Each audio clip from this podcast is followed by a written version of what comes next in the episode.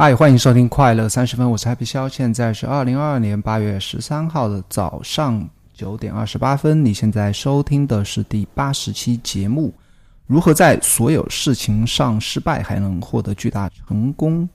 啊，这期分享三个话题，首先是一个美国漫画家叫做 Scott Adams 的一本书，叫做。如何在所有事情上失败，但还能获得巨大成功？这书里面有一些我觉得特别不错的点子跟你分享。然后分享第二个话题是：为什么孩子二十岁之前不可能做到自律？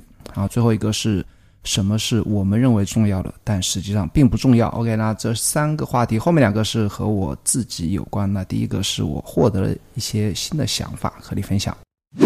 本期播客由有知有行 A P P 赞助。我认为呢，投资是除了健康之外，每个人最应该关注的话题。熟悉我的朋友应该知道，我曾经写过一些关于投资的文章，甚至还做过一期关于定投基金的视频。但这些内容呢都不够专业。如果你想系统学习投资知识，我推荐你使用有知有行 A P P。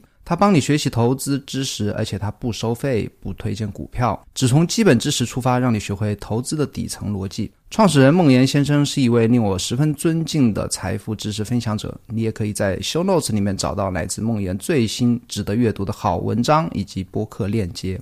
投资最好的时间是十年前，其次是现在。学习投资先看有知有行。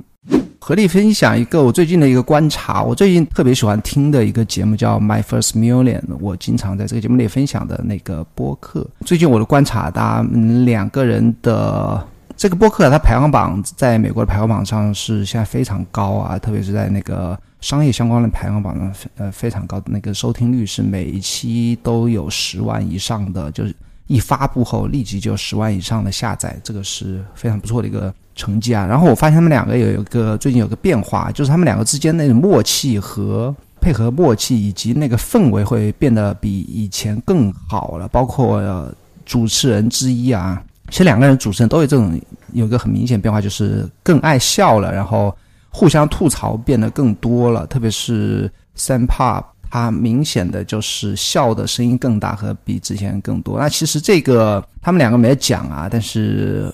之前我从别的博客里面也听过啊，就是像那个机核网啊，就是那个叫什么机机核网的那个博客叫什么名字啊？反正你你应该知道，就是一个关于游戏的一个中文博客。他们曾经在前几年啊有一次分享过，因为他们其实还是有论坛的嘛，那很多人就说特别喜欢其中某一个主持人那个笑的声音，就感觉很治愈，然后感觉让人给人感觉就是很很轻松吧，就是感觉自己烦恼都因为这些笑声而变得没有了。然后这样的反馈给到那个作者后，之后会呃给到那个播客的主播后会怎么样？会造成一种什么的一个现象呢？他慢慢的就会在后面节目里就更加肆无忌惮，或者说更加多的去这样去笑。我不能说这是一件好事还是不好的事情啊。但实际的效果就是啊，实际的背后的人类的心理，或者说就是说心理吧，或者说整个播客呈呈现出来的结果是，人们会更加喜欢这种欢乐氛围的，或者说氛围特别融洽的，特别是像那个 ATP 啊，Accidental Podcast、Tech Podcast 这个聊 Apple 和科技话题的这个特别知名的播客，他们三个人，我其实我之前讲过很多次，三个人的氛围是非常好的，然后。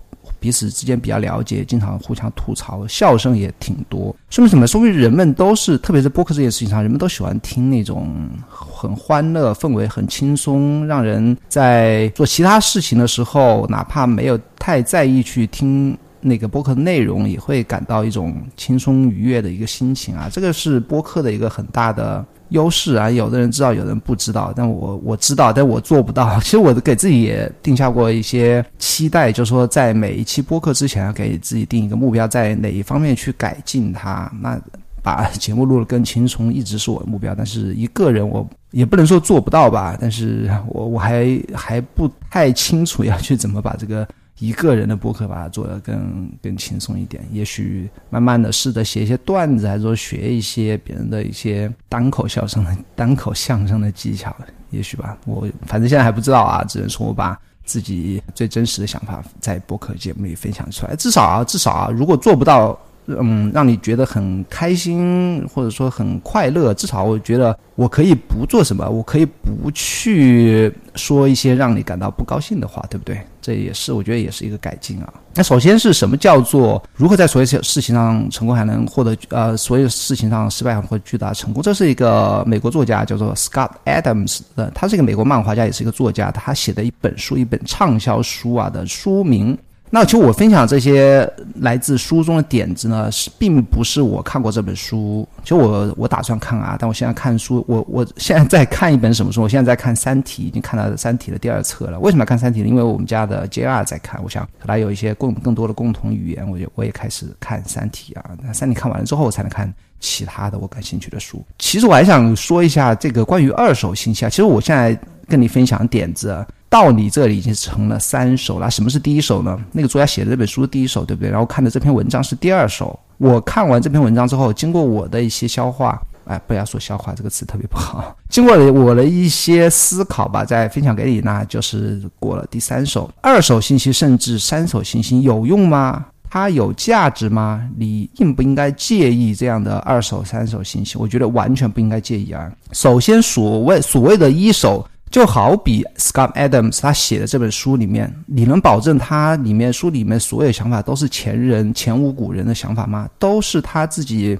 拍拍脑袋想出来的吗？我相信并不会有。哪怕他书中引用的别人的观点、别人的想法，是他引用的那个人的原创吗？也不会有。那人类已经经过这么。多世纪啊，几千年的历史，我觉得不太可能有什么想法，真的是谁谁谁就就一个人从生下来从来也不看书也不干什么，就就坐在一间屋子里面就迸发出来的所谓所谓的。双引号的原创的想法，并不存在这样的所谓的原创想法啊。那所有的想法其实都是前人有过的，或者说你从别人那边听过来，结合自己经验来再来转述或者分享的。所以根本都不存在所谓的二手、三手。你你听到的、你知道的、你想到的，都是 n 手不知道 n n 的 n 次方的这种想法。我觉得完全不应该介意。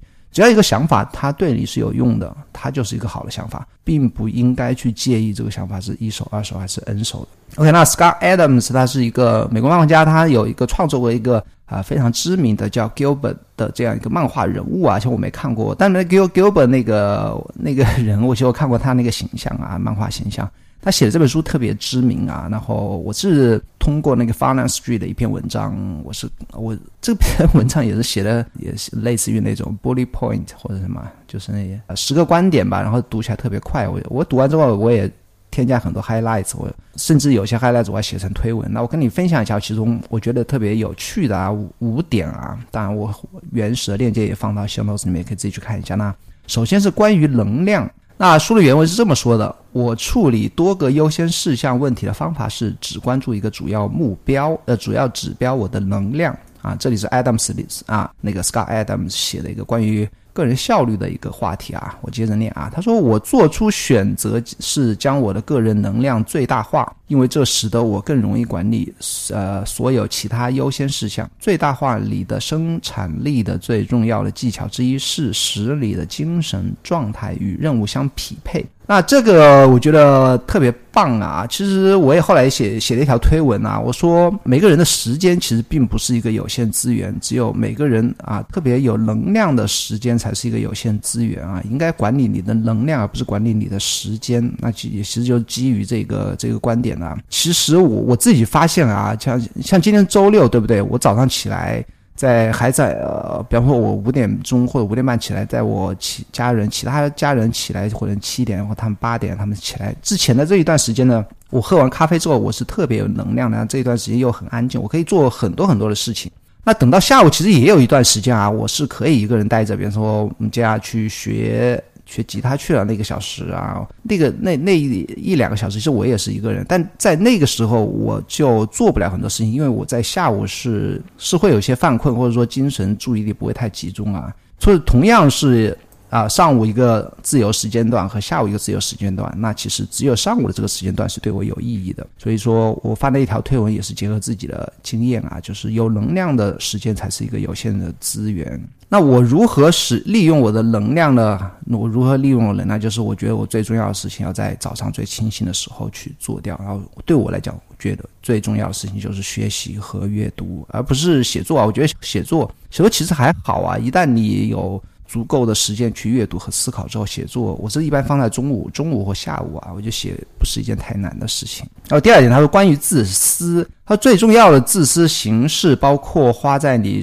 啊的剑。他说：“最重要的自私形式包括花时间在你的健身上，正确的饮食，追求你的事业。”以及仍然与你的家人和朋友度过高质量的时间，这个是自私。其实我之前啊，在我读到这篇文章之前，我也写过一条推文，就是说每个人都应该变得。哦他说：“我说我自己特别自私啊，我只关心自己的健康、家人、财自己的财富，我不关心其他的事情。”看来啊，看来很多人是和我有相同的、类似的观点啊，包括这个作者。那我觉得每个人的其实啊，时间和精力是非常有限的。你如果用在了其他地方，用在了一个地方。就啊，相当于你错过了，它是有个机会成本的，就相当于你放弃了把时间用在一些正确的、相对而言更需要你去照顾的人和事情上面啊。比方说，你去太多时间去聚会，你就太少时间陪家人。太多时间玩手机，又太少时间去学习和创作，对不对？然后关于赞美啊，赞美他是这么说的：当你啊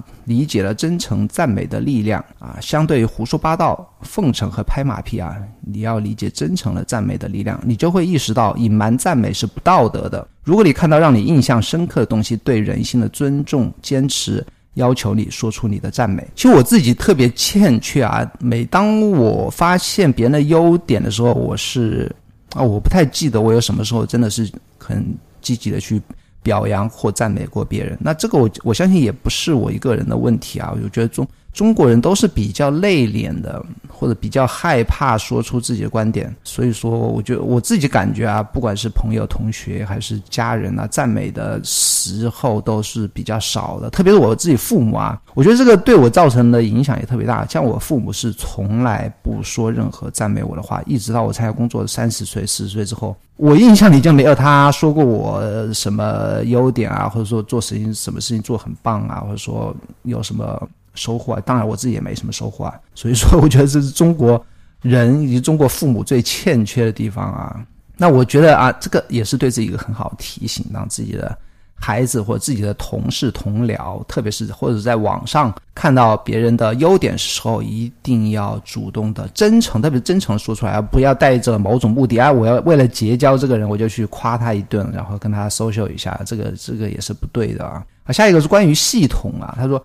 一个人应该有一个系统，而不是一个目标。系统与目标的模式可以适用于大多数人类的工作。比方说，在节食的世界里，减掉二十磅是一个目标，但正确的饮食是一个系统。在锻炼领域，在四个小时内跑完一个马拉松是一个目标，但每天锻炼锻炼是一个系统。在商业方面，赚取一百万美元是一个目标，但成为一个连续的企业家是一个系统。就我我我利用这一条呃那个我是写了一条推文啊，他这个这个观点最棒的地方，其实很多人都说过，包括那个 James Clear 也说过，你应该建立系统而不是目标。但他这个观点里面，我觉得最棒的地方，他把原因说得很清楚啊，因为你这个原因好像是 James 呃那个原子习惯里面没提到的，至少我不记得了啊。他说为什么为什么要不建立目标？因为当你以目标为导向的时候呢，你这这样一个人将持呃存在于一种持续的成功前的失败状态中。我觉得这个说的很棒啊！我是直到我读过这一篇文章，我才有这样一个懵懵懂懂的想法，才变得更加清晰了。什么意思呢？比方你说我三十岁要赚到一百万，那在你赚到一百万、存钱存到一百万之前，是不是一直处于一个还没有成功的状态？所谓的还没成功，其实换一种。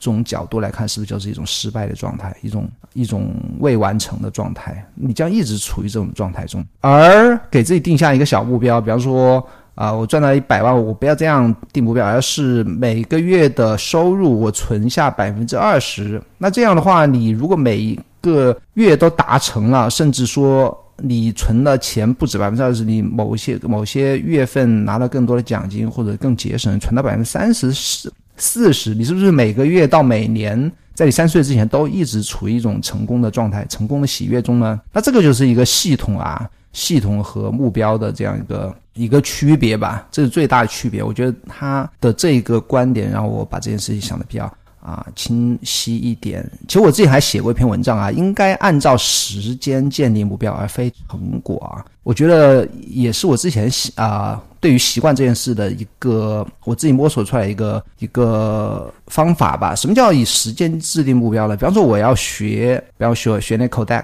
Code Code Academy 啊，学学编程或学日语。我学，比方说学日语吧，我不要说我今天一定要在多邻国上学三课四课。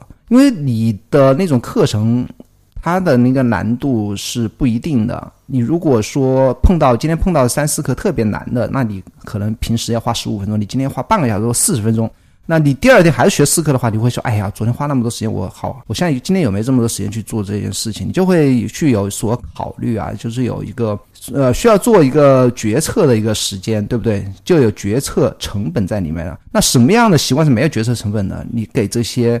习惯只分配时间，我每天只花二十分钟做这件事情，你就根本就不需要花任何的时间和精力去想要不要去做这件事情，你也不会觉得很困难。哪怕它很困难，你也就二十分钟。哪怕说我要写 blog，我今天不要说我每天一定要写发布一篇 blog，我可我可以说我就每天只写十五分钟还是十五分钟。比方我今天只写了三分之一，我就停一下三分之一，我就不要写了，对不对？那这些事情就变得相对而言会比较轻松一点。那这个也就是和他讲的这个系统啊，我觉得还是有有一定的关系的。下一个是关于心理啊，psychology。他说，从一到十的范围内了解心理学的重要性是一个坚实的十。什么意思呢？就是说你所有的事情对于你来讲，从一到十打分，那心了解心理啊是最重要的，就十分。那这里我要写，我我我，哎呀，我觉得也挺重要啊。心理是不是自己的心理？当然和自己也有关系啊。你需要了解的是人类的心理。其他人的心理，你家人的心理，你朋友的心理，读者的心理，你老板的心理，对不对？全部要了解人类的一个基本的心理是什么样的一个状，什么那样的一个逻辑，对不对？如何与人交往，如何赢得他人的呃信赖，如何了解他人的行为和他的想法之间的一些关系，我觉得这个他说是非常重要的。那让让我想到了啊，特别在创作领域啊，那 Mr. Beast 被问到。啊，对于 YouTube 最近的算法的改变呢，你对 YouTube 的算法有什么理解？他的回答让就是让我印象特别深刻。他说根本都不存在什么什么算法，只存在的只有什么？只有人心，只有 psychology。这个其实和什么抖音啊，其实你放任何一个与算法有关、算法推荐有关的平台，你去想，对不对？真的是因为你它的算法支持前。五秒前十秒一定要吸引住观众读者，所以你的视频才会被一直看下去。是因为算法制定的这样的规则，才导致人类对于你一个视频的前五秒、十秒那么看重吗？错，算法是因为你人类的确是对一个视频的前十秒、前二十秒，它会决定一一个。观众的去留，所以这样的一个算法才会是基于人类的心理而去制定这样一个算法。他会观察你这个视频的前五秒、十秒的观众的留存率，然后来决定要不要在其他的观众面前去推荐这样一个视频。所以，所谓的算法根本不存在，所谓的算法只是背后的人心呐，也就是 psychology。所以说啊，人心这个只是一个关于创作方面啊，其实与人交往方面也是。啊，包括如何和呃正确的聆听一个人，如何正确的交谈，这个都是和心理有关系。包括我写推文啊，其实上期讲了，为什么有些推文它会会非常火？那其中包含的其实也是很多 psychology 方面的一些一些东西在里面。包括自己做了销售啊，其实做销售工作也是不断的要揣摩人的人性啊。其实说说起来，这个我觉得不是一个厚黑学或者说黑暗啊，这个是啊客观存在的一些一些东西。我十九分钟，后面两话呢讲快一点啊。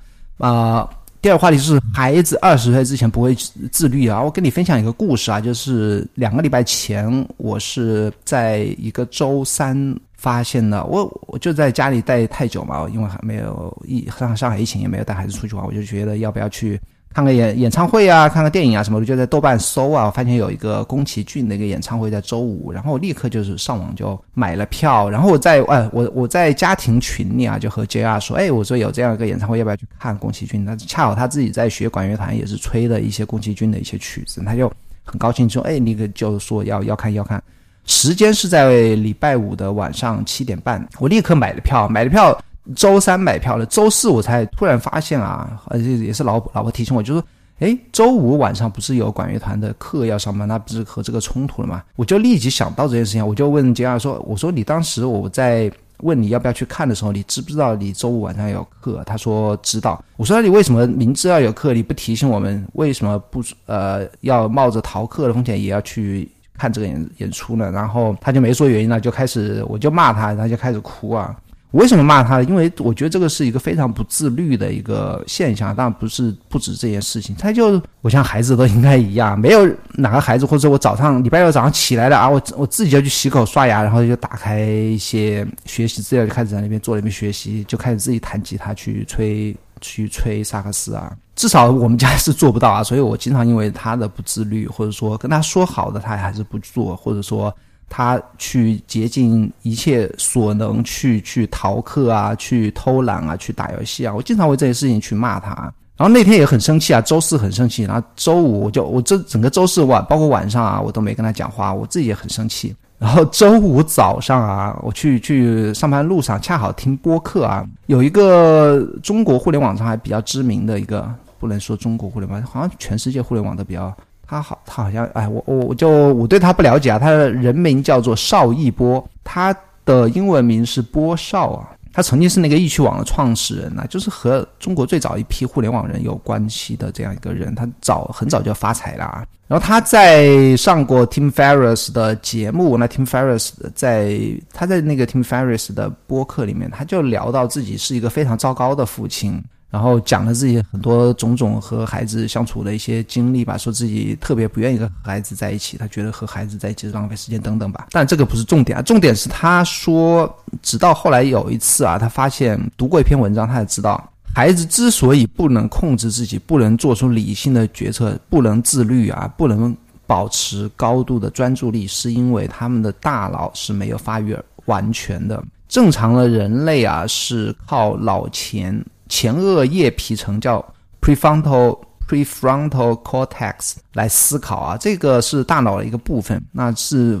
负责理人类理性思考的一个一个器官，大脑里面的一个器官。他说，孩子只有到二十岁啊，这个 prefront prefrontal cortex 才发育完全。哎，我当时听了我就特别震撼啊！我说，真的是这样吗？如果是这样的话，我觉得就没完全没有任何理由，没有任何必要要去骂孩子不自律啊，因为他只是因为他身体发育还没有健全而已。然后回到公司，我就立刻去网上去搜啊，果然就发现了有一有一些总结性的文章，他也引用了一些论文啊。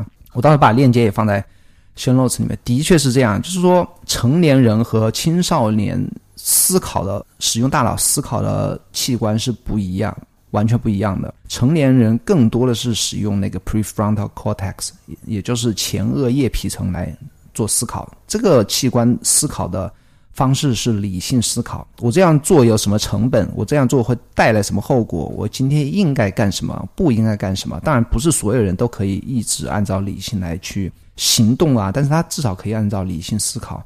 而青少年是使用杏仁核来思考，他那个单词叫做 amig amygdala，我不知道这个之前不知道完全不知道这个单词啊，也不知道这个单词的中文的意思是什么，也是反正也是大脑里面的一个器官吧。就青少年只用杏仁核来思考，那杏仁核的思考方式是感性思考，就是我现在啊潜意识里、下意识里我想干什么。其实其实有一个非常知名的一个叫棉花糖试验啊，就是。斯坦福大学就曾经做过一些，呃，做过一个试验，把很多小朋友，可能就幼儿园的小朋友关在一个房间里面，就说，哎，这里有一个棉花糖，但是我出去，我将出去十五分钟，我回来之前，谁如果每个人面前有个棉花糖，谁如果在十五分钟之内没有吃到，没有吃掉面前这个棉花糖，我回来之后将给你两个棉花糖作为奖励。当他。这些呃是这个人出去之后呢，再回来的时候呢，只有非常少、非常非常少的小朋友，幼儿园小朋友是没有吃掉棉花糖的。所有人听懂了这个人的意思，但是呢，只有非常少的人能够克制住自己的欲望。当然，最后那些非常克制住自己欲望，没有去吃面前那个棉花糖的人，长大之后是相对而言是会更双引号成功的那一部分人啊。但这个是是另外一回事。所以说明什么呢？说明是青少年甚至是幼儿到那就是二十五岁之前吧，他那个前额叶皮层是没有发育完全的。这意味着什么呢？意味着家长完全不用再抱怨，也不应该再抱怨，更不应该打骂孩子，或者说因为孩子不自律而去批评他，完全没有必要。因为这个只是他们的一个本能的反应，他们没有那样一个成熟的器官去帮助他来做出理性的一个行动。那管教啊，不说管教没有用，你可以啊，通过不呃一些奖励措施啊、惩罚措施啊来来限制他，或者说说。像很多人说的啊，要晓之以情，动之于理呀，或者跟他讲大道理啊，要要要怎么样？我觉得再怎么讲道理，再怎么管教，也只能治标啊，只能会改善这种情况，但不能治本。为什么不能治本？因为只是因为他们身体还没有发育成熟而已。那想到这个。读这篇文章之后，我就觉得啊，就就完全没有必要再去为这样一件事情而烦恼，而去甚至是去惩罚孩子啊。这是我我觉得，我觉得上这两个礼拜在育儿方面，我觉得最大的一个收获。那最后一个话题是我们认为重要的并不重要。这个是 Ryan Holiday 的一篇文章啊，它也是结合我跟我自己的最近的一个经历也有关。首先跟你讲一个故事啊，这个故事我听很多人都讲过。